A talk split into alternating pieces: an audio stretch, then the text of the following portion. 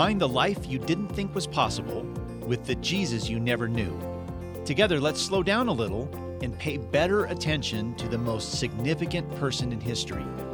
Welcome to the podcast, Paying Ridiculous Attention to Jesus, with your host, Rick Lawrence, brought to you by Lifetree.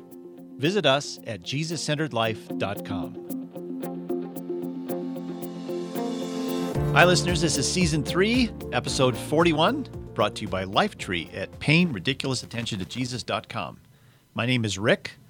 I'm author of Spiritual Grit, Jesus Centered Life, and general editor of the Jesus Centered Bible, which is important information because the month of October is Bible month.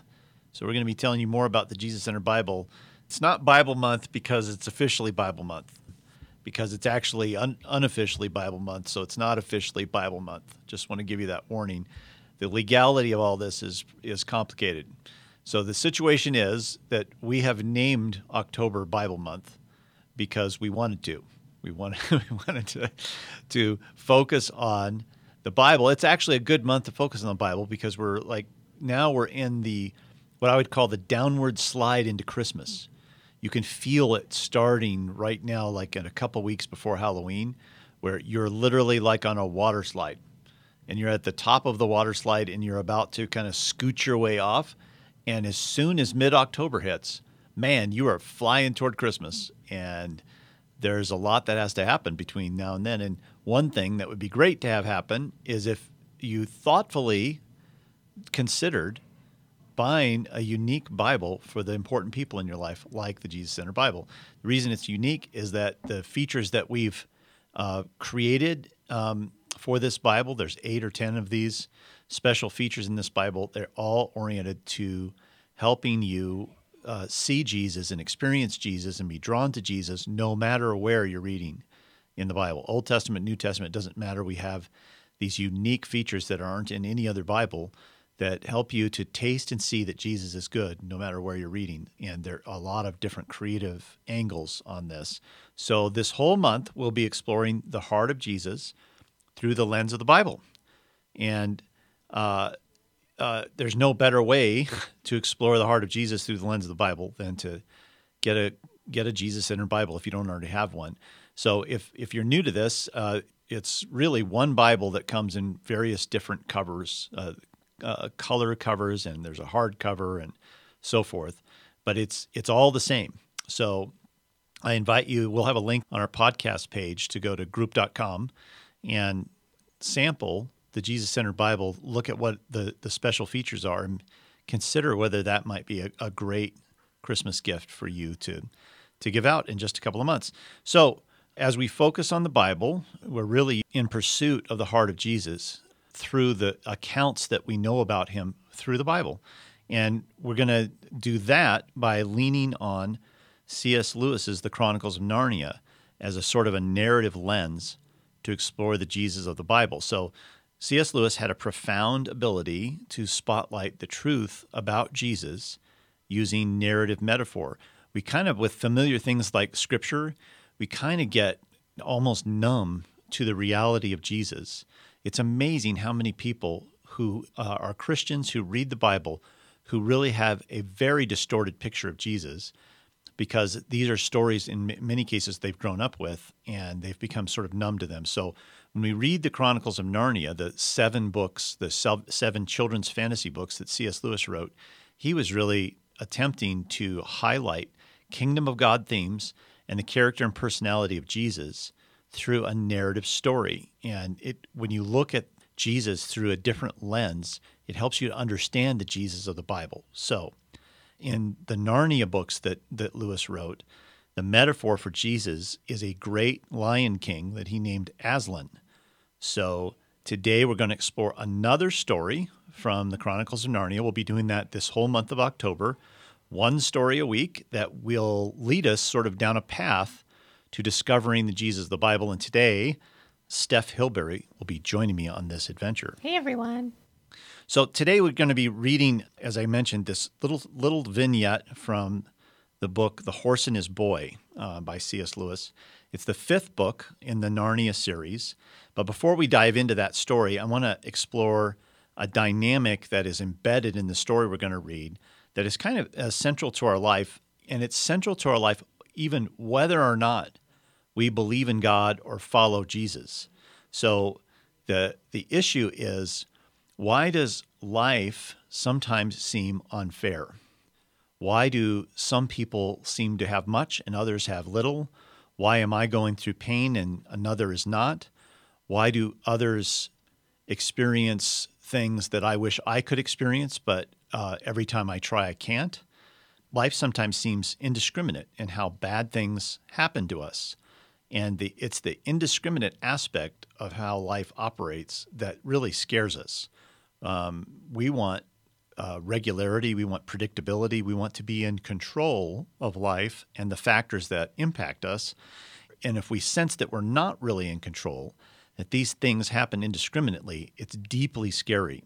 So we try to find ways to snatch back control in our life to lessen the impression that things happen indiscriminately and that pain happens without cause and effect. So, so we try lots of things to ensure our stability and our success and our happiness.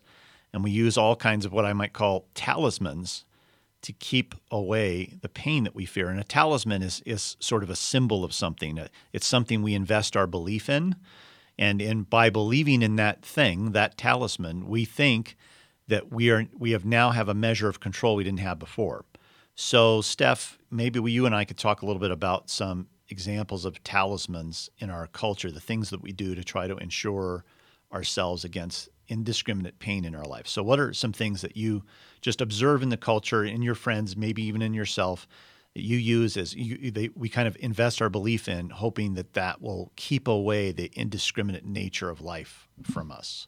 Well, I feel like I talk about this often on the show, but I love like health and wellness, and in the wellness culture, there's a lot of talismans that kind of promise that if you eat healthy, if you take antioxidants, if you drink a you know green powder drink if you do i mean there's a whole list of things. If you do these things then you won't get cancer. You won't you know your loved ones won't get cancer. You won't end up having to struggle through the pain and hardship of something, some kind of disease that I think we believe is maybe preventable. And this, of course, isn't to say that disease can't be preventable, but sometimes people get sick and they do all the right things. And I think that some it, it it's easy to hope and put your belief in a series of activities and steps you can take that will somehow shield you from that happening. And there is no there's no formula. There's no foolproof way to do that.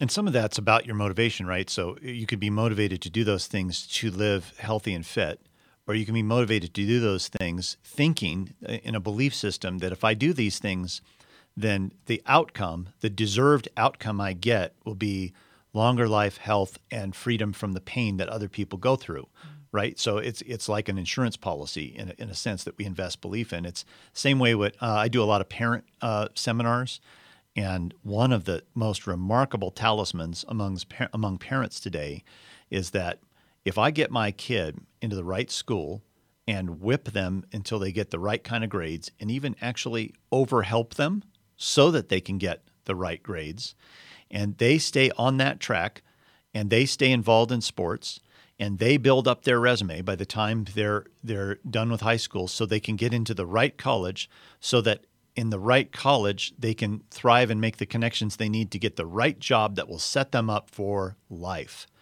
It's amazing the level of belief that parents put in this cycle of safety. They desperately want their kids to succeed, and they believe um, they have invested belief in this in this pattern that will guarantee that on the other side. And it's amazing, even when uh, I, I, do a parent seminar on entitlement, and one of the things that I expose parents to is all of the research that's been done on happiness, what what drives happiness in people. And when I tell them that um, at po- past a certain uh, low point of income, happiness does not increase as your income increases, they're totally incredulous. I have to I create handouts. So I hand out the research so that they can look at it themselves because there's such this deep belief that if we can just create a pathway toward greater affluence, our kids will be much happier. Not recognizing that that real happiness comes from fulfilling your a deeper purpose in your life. That's where real joy and happiness comes from.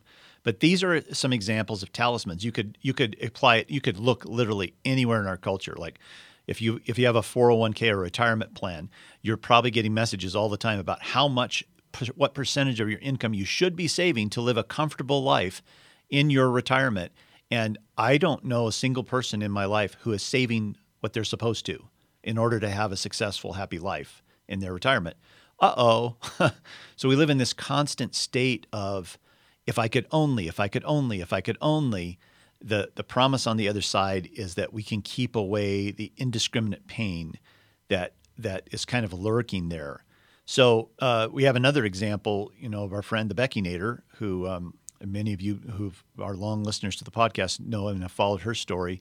That she uh, last year was plunged into great trauma in her in her marriage. She discovered that her husband was uh, doing things that she had no idea about. That was that was not only violating their marriage but criminal. Um, the things he was doing, and eventually, uh, because of his abuse of her, um, Becky had to leave the state, and and uh, she's now started a new life in Oregon.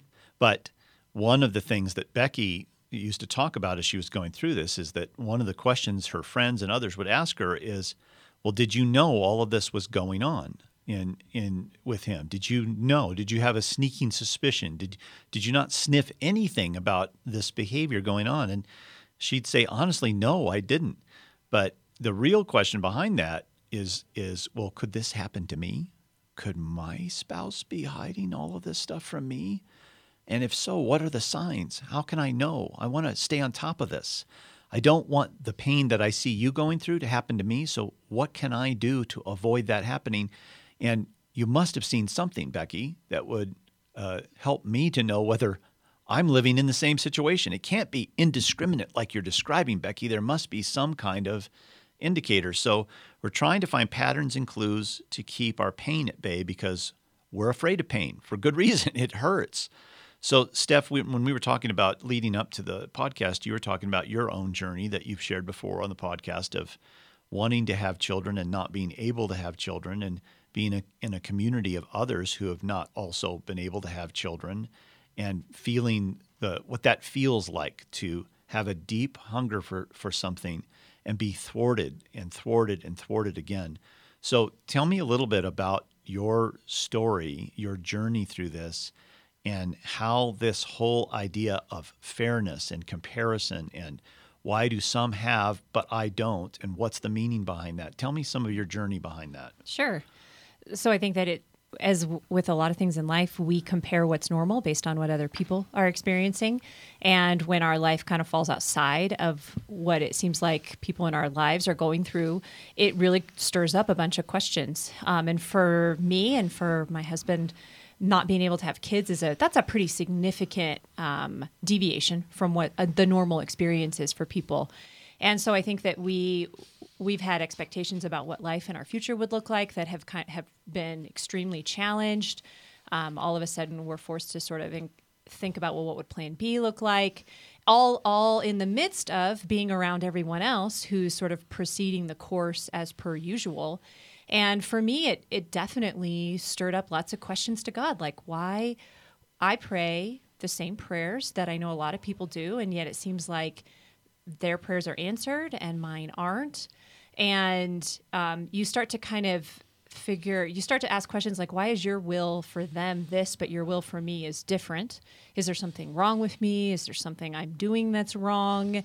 Um, and you know it, i was telling a story. I had this one friend and she she had started a family um, and she was wanting to expand her family and kind of going through a, a difficult time in that process and she was praying and she'd kind of given God a timeline. Like we we are going to to have a, another child by the end of the year. And she just had kind of put her foot down and really said this is my this is what I want from God and I'm really going to be specific and I'm going to ask for it and I'm going to put my foot down and I'm just going to believe it's going to happen. And as an outsider who had been praying for gosh 9 years to have a kid I just thought oh well that will never work. You know like I've done that before I tried that like in year 1.5, and that didn't pay off for me. And then lo and behold, it sure did happen for her. I mean, like in the 11th hour, it happened. And I just thought, you've got to be kidding me. What, why, why did it work for her, but not for me? And what, and di- below that, you got to be kidding me. Um, what were the questions you had or even the complaints you had? Oh, well, I think you just ask questions like, well, God, do you like them better? Do you, do you, th- you know, I, I, am I not loud enough? Am I, what, do you think that I'm just somehow a stronger person and can handle more adversity? Do you have a bigger plan for this? Um, do you? Did she do it right, and I didn't? I didn't do it right. Maybe she had faith, and I, but that statement that she made, I, I want a child by the end of the year.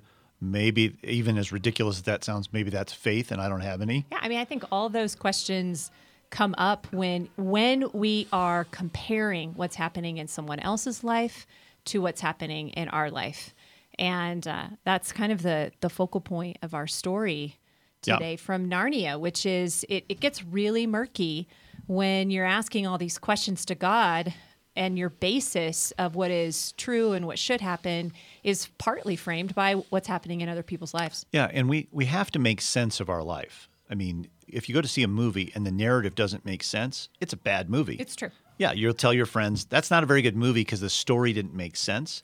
So we have this deep default hunger to make sense of our own story too. So we'll bring meaning to things even when we don't fully understand that meaning. So even the questions you are asking God are questions that are designed to bring meaning into your narrative. What is this really about, God? Why did this happen? Why did she uh, why did this outcome happen for her but not for us? we have to we come up with answers to this. Some of them are true answers and some of them are assumptions and faulty uh, faulty understandings of the heart of god faulty understandings of our own narrative. But what's guaranteed is we will bring meaning to our narrative. We will assign meaning to our narrative and that's that is where we get to this story that lewis tells in the horse and his boy. So i mentioned uh, in our first uh, uh podcast this month that as we go through these uh, Narnia stories, you don't have to have read the Narnia books to understand these stories. So let me set this up for you. This is a story of a boy and a girl and the two horses that they um, have a relationship with throughout this entire story. The horses are talking horses because we're in a land called Narnia where there are talking animals. And the boy is a peasant boy who is orphaned and adopted by um, a, a father who intends to sell him into slavery. And when he discovers this, his boy's name is Shasta. When he discovers this, he escapes. And he escapes on a talking horse named Bree. So Shasta and Bree are sort of paired together through this entire story. And along the way, Shasta and Bree are chased by what appears to be a pack of lions. And as they're being chased by these lions, as they're trying to escape from this terrible uh, situation that Shasta has, um, they're thrown into the company of a young girl named Aravis, who's sort of a the child of a nobleman who's been promised by her parents to marry a prince of another country, and she definitely does not want to marry this guy. So she uh, participates in drugging the woman who's taking care of her so that she can escape um, this arranged marriage. And she also escapes on a talking horse, and that horse's name is Hwin. So Shasta and Aravis, the, the boy and the girl, meet up because this pack of lions has brought them together, and they decide to travel together to help each other. And as they're traveling, they, they discover that there is a great threat on the horizon that the prince that Aravis did not want to um, marry, that prince's father intends to invade the, the, the, the neighboring country. And so Shasta and Aravis are determined to warn that neighboring country that there's an attack about to happen. But along the way, these lions, and sometimes a single lion, show up in their adventure as they move through the countryside they have these experiences with this lion, and sometimes it seems like it's a pack of lions that um, are not all pleasant. Uh, they're often these ex- encounters are fearful because, of course, the horses are afraid of lions, and lions can kill you if they catch you. So along the way, they have many different adventures, and uh, there are uh, challenges to overcome, dangers to to move through, and it gets toward the end of the story, and the the lions that have shown up throughout their adventure. Now Shasta is alone and lost, and he and he's realizing that one of those lions is stalking him and his horse Bree, and he thinks this is going to be the end now, that that this lion that's been following them throughout their adventure and has actually wounded Aravis at one point, sort of clawed the, her back as she is racing to escape. She's actually been wounded by this lion. Now Shasta is alone, lost in the wilderness, and he senses in the in the gloom of darkness that this lion is nearby. And so he sort of says, "This is going to be it for me." Uh, he's gripped with fear, and he knows he can't escape. So he starts to talk to the lion uh, in the darkness, and he goes back and forth with the lion, trying to figure out what he is. And he asks him if he's a giant or a monster. And eventually, he discovers that uh, he he is a lion, and that alarms Shasta even more because the lion has been sort of a source of danger throughout their adventure. So Shasta finally just breaks down and says, "Why are you doing this to me? I mean, I've been through so many hard things on this on my escape from my abusive father and so many terrible things have happened and why are you doing this to me? I've been so unfortunate already. Why are you adding to it?" And here's where we pick up the story. This is the voice this is the voice of the lion. I do not call you unfortunate, said the large voice. Well, don't you think it was bad luck to meet so many lions? said Shasta. Well, there was only one lion, said the voice. What on earth do you mean? I've just told you there were at least two the first night, and there was only one, but he was swift of foot. Well, how do you know? I was the lion. And as Shasta gaped with open mouth and said nothing, the voice continued. I was the lion who forced you to join with Aravis. I was the cat who comforted you among the houses of the dead. I was the lion who drove the jackals from you while you slept. I was the lion who gave the horses the new strength to, of fear for the last mile so that you should reach King Lune in time. And I was the lion you do not remember, who pushed the boat in which you lay, a child near death, so that it came to shore where a man sat, wakeful at midnight, to receive you. Then, then it was you who wounded Aravis. It was I. But what for? Child, said the voice, I'm telling your story, not hers. I tell no one any story but his own. Well, who are you? asked Shasta. Myself, said the voice, very deep and low so that the earth shook. And again, myself, loud and clear and gay. And then the third time, myself, whispered so softly you could hardly hear it. And yet it seemed to come from all round you as if the leaves rustled with it. Shasta was no longer afraid that the voice belonged to something that would eat him, nor that it was a vo- voice of a ghost, but a new and different sort of trembling came over him. Yet he felt glad, too. So, this is Shasta's encounter with the voice, his first meeting with Aslan. He thinks it's been many lions chasing them through their whole adventure, but it's just been this one. And he discovers that somehow, some way, for some reason, this lion has felt uh, it necessary to scare them and even wound his friend Aravis at one point. So here we have this interesting story that ends with Aslan, the, the, the narrative metaphor for Jesus that Lewis uses in his book, basically saying to Shasta, Don't ask me why I wounded your friend Aravis. That's between her and me. You should only be asking me questions about your story. That I will answer. That I will dialogue with you about. But don't ask me stories about someone else. So here, Lewis is pinpointing sort of the fulcrum of our struggle to understand God's fairness and even our default setting as people who compare our way, uh, compare our way into sort of an acceptable identity. So we're wanting to know, well, why do you do that with that person? And what, th- does that mean you're going to do it with me? Does it because you wounded Aravis, are you also going to wound me? And that's really what we're asking underneath these questions. Um, just a recent example of uh, there's been a spate of, of, teenage suicides in my community, and I know from my research that um, suicide is more prevalent in affluent communities. And one factor of that is that in affluent communities, comparison is rampant.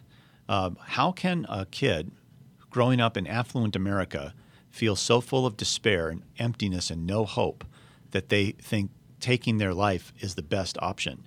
Well, it doesn't make sense on, on paper, but it does make sense when you realize how much kids compare themselves and their status in affluent communities. And comparison can be deadly because if you compare yourself and come up empty over and over again, you you you end up losing a sense of your identity.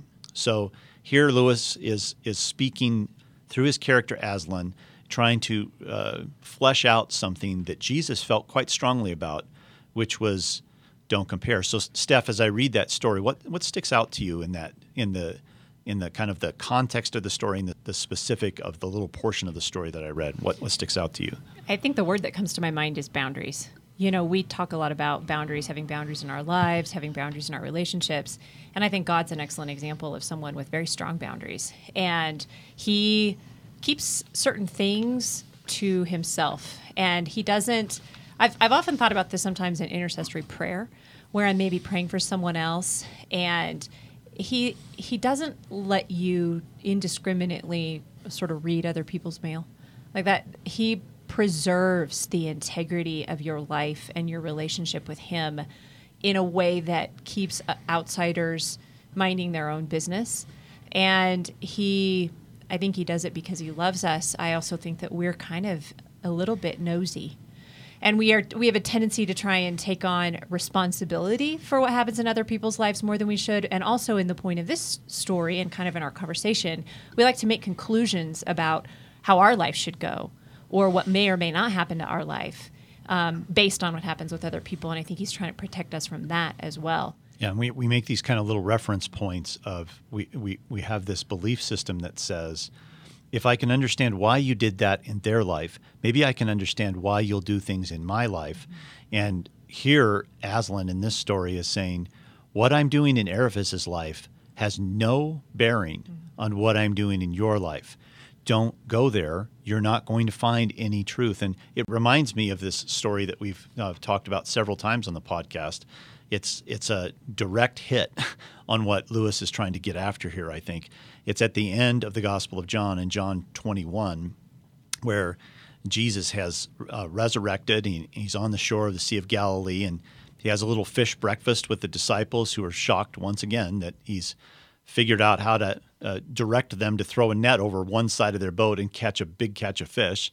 And so they come dragging their boat into shore and they're thrilled to see Jesus resurrected and they have breakfast with him. And then Jesus has a little side conversation with Peter where he asks him three times, Do you love me? And Peter responds each time in a more agitated way, You know I love you. And at the end of that little intense interchange that Jesus and Peter has, um, Jesus says this to Peter, which is startling. Now, remember, Peter is the guy who over and over again swore to Jesus, I'm going to give my life up for you. I mean, all of these terrible things that you say are going to happen to you, Jesus, they're not going to happen because you got me. I, I will certainly defend you. I will go down swinging. I will die before I let this happen to you. And yet he betrays Jesus anyway. He's, he's actually the first to betray Jesus. So, so here, that's the context of all of this. And then this intense conversation of "Do you love me?" three times, and Peter getting it, tapping into Peter's pain.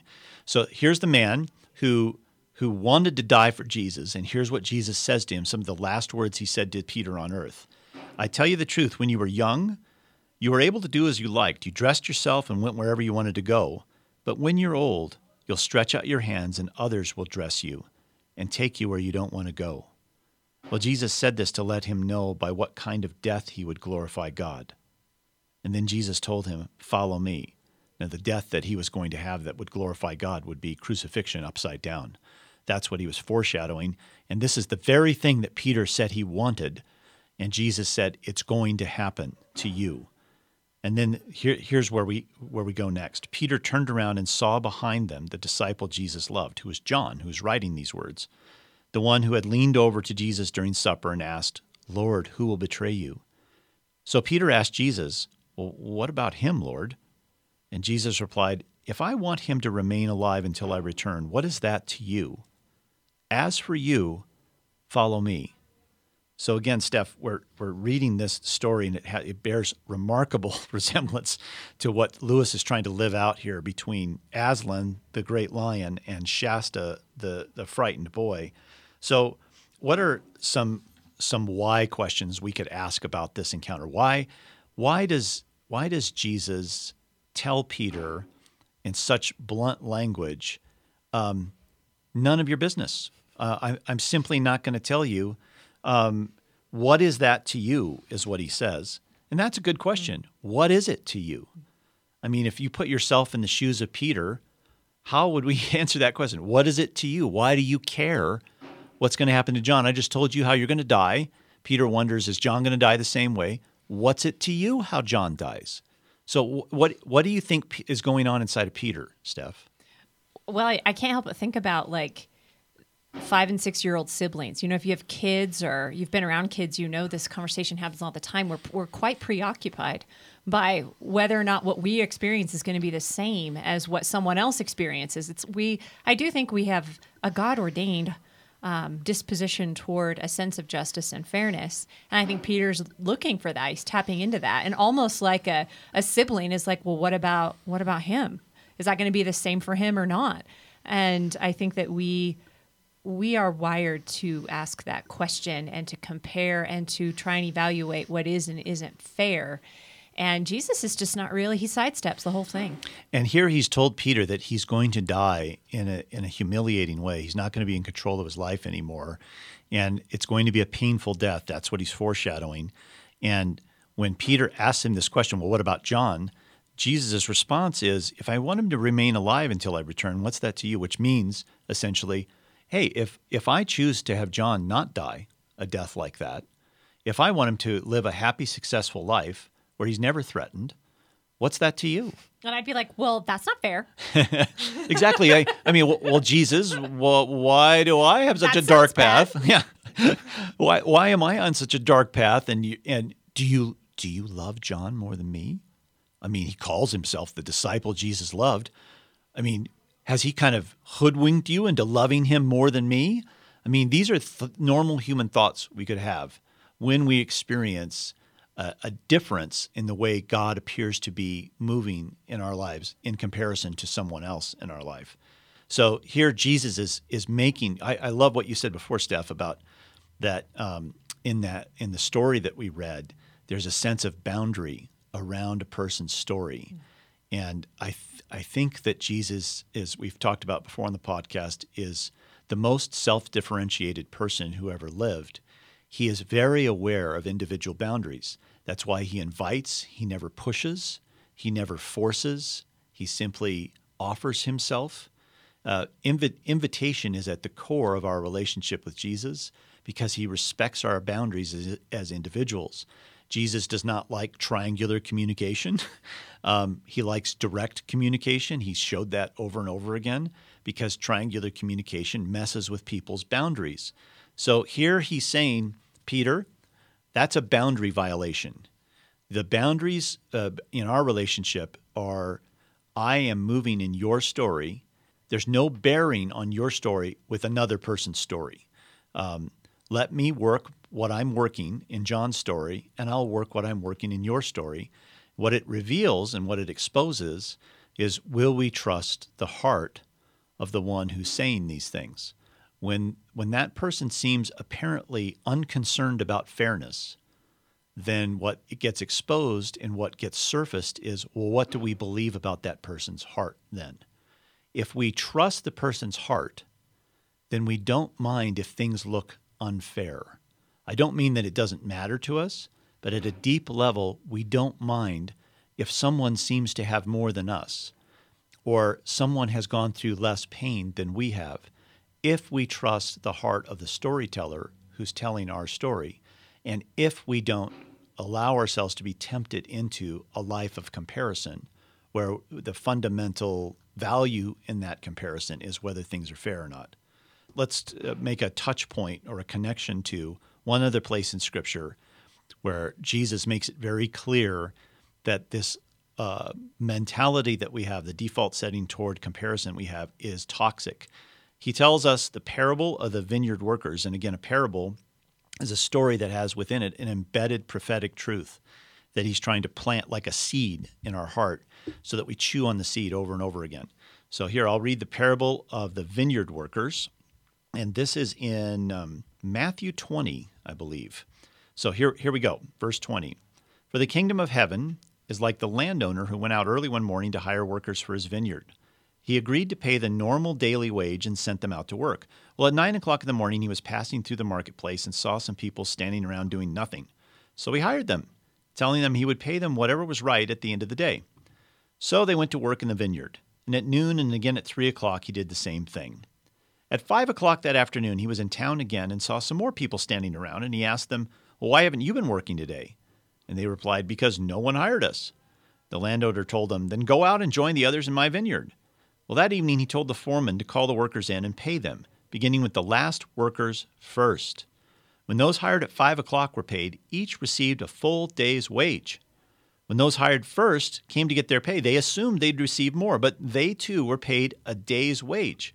When they received their pay, they protested to the owner Hey, those people only worked one hour, and yet you've paid them just as much as you paid us, who worked all day in the scorching heat. Well, he answered one of them, Friend, I haven't been unfair. Didn't you agree to work all day for the usual wage? Take your money and go. I wanted to pay this last worker the same as you. Is that, a, is that against the law for me to do what I want with my own money? Should you be jealous because I am kind to others? So I love I mean, th- this is the unpredictable Jesus at his best, telling this story. And he's planting a seed, as I mentioned before in this parable. What seed do you think he's trying to plant here, Steph? What are what are some things that strike you?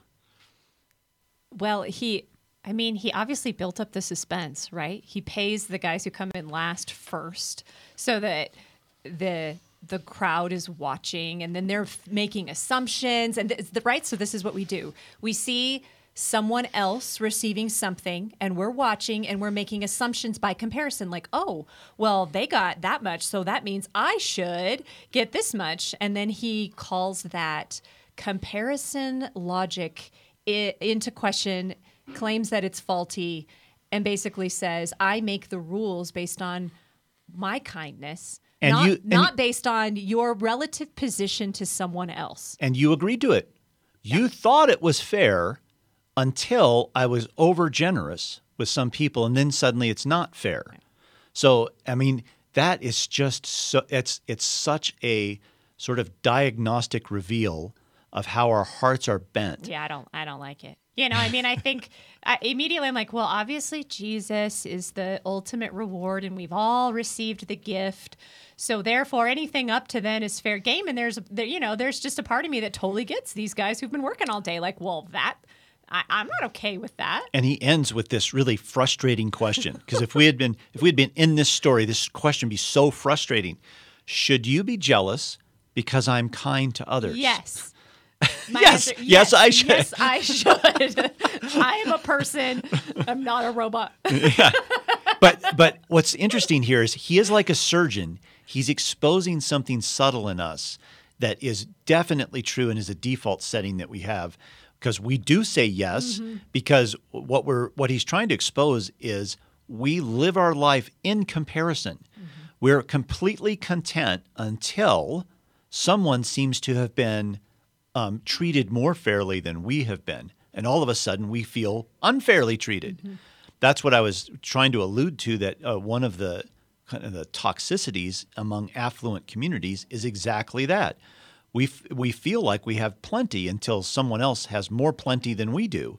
And then all of a sudden, in comparison to them, we feel like, hey, wh- why aren't we succeeding as well as they are?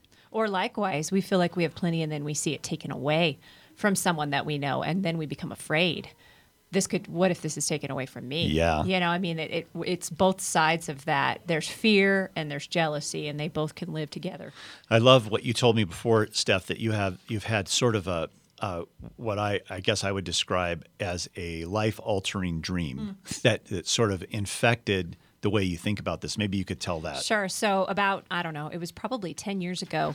Um, I was praying or dreaming, and I honestly can't remember which one it was because this was a, this was a while ago. But this very vivid picture of this exact story related to my husband. So if, if you're going to look at uh, somebody in your life whose story you're really highly invested in, I would say kids and spouses are way up there on the list. It's difficult to differentiate their story from your story because it's all kind of meshed together. So, um, in this particular dream that I had, I was kind of hanging out in, I would say, in it, sort of a heavenly kind of place. And as all ladies do, I was having kind of a spa day with some other people. And we were just relaxing and enjoying the time. And I knew that God had given this sort of day to me as a gift. And um, and he was sort of absent from this portion. And then after my spa day was over, I was sitting and I would I, I, call it a heavenly waiting room. I'm just kind of waiting, and he comes out of this room with my husband, and it's clear that they've had an experience together. They've spent time. I don't know what they've been doing, but they kind of come out with this sort of mutual agreement. You know, when, when you encounter somebody and they're they're uh, finishing up a conversation. So this is what happened. And I remember, obviously, I'm, I'm extremely intrigued. What have you been doing all day? I didn't even know that my husband was here with you. And so I asked, like, what, what have you guys been doing? And just like in the story, just like in the parables, God looks right at me and he says, well, that's none of your business. And you would think that I would, hearing those words, I would be kind of put off. Like, what do you mean it's none of my business? This is my husband. This affects me. You know, we're, we're one flesh. It's in your Bible. Um, but the the truth is that actually that little instance has given me so much freedom in my marriage because there are a lot of times when I I want to know what's going on, what's his story, what's what's happening in his life because it also impacts my life. And each time I run up against that, I hear that it's none of your business. And it's very liberating actually to just be like, "Oh, okay, it's actually not any of my business and I don't need to know and I can just trust that God has got things he's got his own plan and that it's unfolding and that he's not really asking for my help or my participation in that. It's it's given me a very good boundary and I've really appreciated it. Um, so it to me it's been useful. That's why I think I like this story. Mm-hmm. Um, and I have had lots of times in other circumstances where I've been praying and, and he has said to me, my will for this person's life doesn't have anything to do with my will for your life. So don't try and make conclusions. And like I was telling Rick, though, that this the boundary is wonderful, but it does exist within um, a complicated, messy environment. It does. I, I do have to put trust in God, and sometimes that is difficult and hard and scary and feels risky. My trust is absolutely not at a perfect place.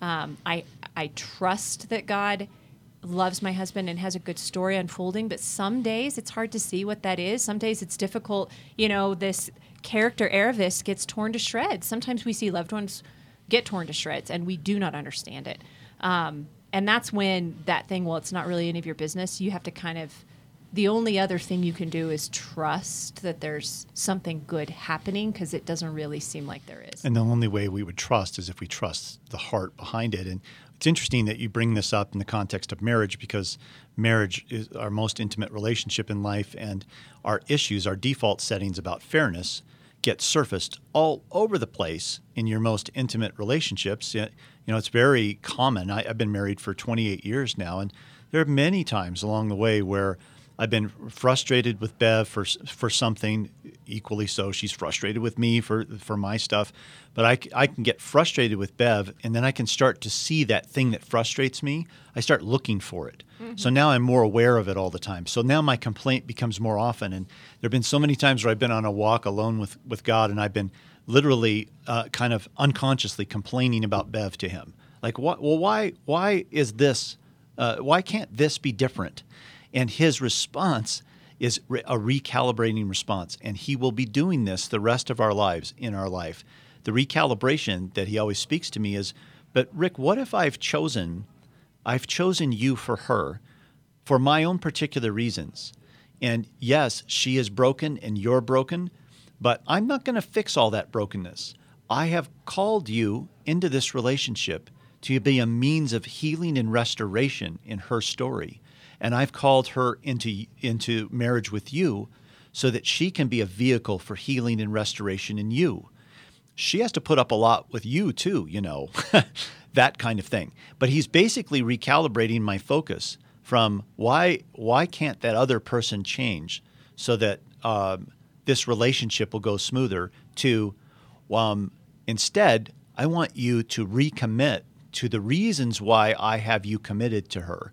Don't worry about her stuff. Is mm. basically the issue. Don't worry about her stuff. I uh, that's up to me to deal with that. Your responsibility is to love her. That's it. So focus on loving her. So uh, that for me is a very practical yeah. thing that I that I live out in my life as he recalibrates me. Let's close off by talking about a few other things that, that are very practical in how we live this out. One thing is that really helps me is I've made comparison a red flag in my life. When I hear myself making a comparison, and you have to pay attention because we do this like breathing, mm-hmm. but when I hear myself make a comparison or I hear someone else who's close to me make a comparison, I stop. I push the pause button and I say, that's a comparison. and it, that story doesn't have any bearing on your story. That comparison doesn't have anything to do with the meaning being lived out in your story. I either say that to myself or I say it to the person I'm close to because comparison has now become a sort of reflexive red flag. You can do that too if you simply start paying attention to the number of times you compare uh, it will quickly become a red flag for you. You won't have to think about it, it'll just come up. And Steph, you made a great suggestion.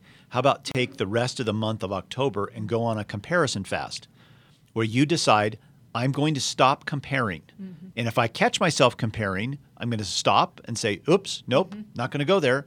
Just for the month of October, what would it, what would, how would your life be different if you simply stopped comparing? See what would happen. Um, we're, we're not heading into Lent in the spring, so it's not something you can give up for Lent. but as we're heading into the Christmas season, maybe the last half of October is something you can give to Jesus in advance. I'm going to give up comparing for the last half of October and see how that impacts me. Let's talk about a few other things. We, we talked before, Steph, about making sense of our own story by paying attention just to our story. Mm-hmm. So, uh, how does that actually work, even in light of what you said your dream was about? He's saying that's none of your business. Mm-hmm. So, how do you actively sort of focus on your own narrative and not the narrative of others? Well, I think that uh, uh there are a lot of things that happen in our life that are fair game for conversation with God. I caught myself this morning even um, wanting to uh, I think omit certain certain questions that I had for God, and, and I just had to pause and take some time this morning and sit down and ask the questions like, "Well, you asked me to do this, and this happened, and I didn't expect that. What do you think about that?" And you, you know, here's here's some things I'm disappointed with. What are you thinking? I, having a conversation with Him ongoing about your story is a great way to keep your focus on the boundaries that He's keeping you in. Um, and that usually just again every episode it comes down to to bread and milk staples. Yeah, that's right. Have a quiet time, talk to Jesus, ask him questions, be specific, be, listen for a response. Be open and vulnerable. I mean, and if you find yourself in this place where you're comparison, don't shame yourself. Simply recognize it's human nature, but ask him to recalibrate you. You said something, Steph, I thought was really good. Is um, be mindful of how much you put yourself in comparison situations. What do you mean by that? Well, obviously, the first thing that came to my mind when I said that was social media because I think it it really is comparison. Um, you're looking at the snapshots of people's life. You can't help but measure what they're experiencing to what you're experiencing, and I think there's a lot of great things that come out of social media. But I think comparison is a tricky little uh, byproduct of this thing that we do. Um, you know, Apple software just released a new application for screen time where you can set limits on different types of applications. And I think it's a really interesting thing that they've added as a feature. Um, and that might be a great complementary exercise if you have i'm sure there's probably android equivalents but if you have an ability on your phone to set kind of a just a time limit i'm gonna i'm gonna not exceed x number of minutes or hours in this particular application and have the phone help you with that, it might decrease the opportunity you have for s- just seeing access into everybody's lives, way more people than you would normally encounter on a day to day basis, and see if that helps you as well. Yeah, if, if you're an alcoholic, don't hang out in liquor stores, basically. Mm-hmm. I mean, and we are all addicted to comparison. So recognize that. If, if you acknowledge we're addicted, addicted to comparison, then don't put yourself often in places where comparison is the currency of that environment. It just makes sense to stay out of those environments more often. And maybe we can close with this. It's a good thing to remember also, above and beyond all these things, that Jesus is an artist at redemption. So, all of the things that we um, have legitimate complaints about or feel unfair in our life, don't assume that those aspects of unfairness or complaint that Jesus that, those are a no man's land for Jesus. No, he actually he's taking those things and he's artistically redeeming them so that out of those experiences, sometimes very ugly experiences or grief-filled experiences, we can give out of that place treasure that no one else can give. And I, I often uh, have this picture in my mind of uh, being called to go into dark caves on behalf of others who are in trouble. Well, Jesus sees millions and billions of dark caves to go into, and they're all unique in their own way, and they all require a certain kind of makeup to go into that cave. And I know from looking back on my own story that the the things that I look back on with pain now, um, and I, I wish would have been different. Uh, I I know in my soul I, I don't wish that they would be different now that I look back on them because they've allowed me to go into dark caves that I wouldn't be able to go into otherwise. They have really presented to me the great joy of my life. Um, so many aspects that were painful before for me now are sources of great joy because I get to live out my calling with others through the portal, through the filter of those pains. That can sound like Pollyanna in the moment. Nobody cares when they're going through pain what the outcome is going to be 10 years from now. But Jesus lives now and in the future and in the past at the same time. And I've said before, Jesus loves in a way we don't. He loves he loves us right now and he's also loving us 10 years from now. He does care about what fruit this will bring 10 years from now. We don't have to dwell on it right now. We just need to make it through whatever it is we're doing.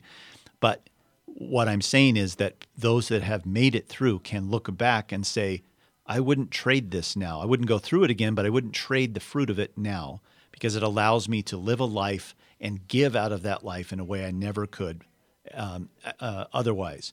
So don't forget that Jesus is working in your present to bring about fruit um, in the near future and far future. He is working in your dark present, no matter what. Well, gang, thanks for listening. Remember, you can find out more information, but in further detail, on paying ridiculous attention to Jesus.com. You're going to find our podcast section, and you're looking for season three, episode 41. Don't forget, check out the Jesus Centered Bible. Just go to group.com if you want to check that out, or you can click on the link on our podcast page. And uh, uh, we'll finish out with two more episodes that are drawn from stories from the Chronicles of Narnia for the rest of October. And who knows, Steph might show up again for one of those. knows? This is Paying Ridiculous Attention to Jesus, a podcast from Lifetree. Subscribe to us on iTunes for all the latest podcasts, and we'll talk again next time. Bye.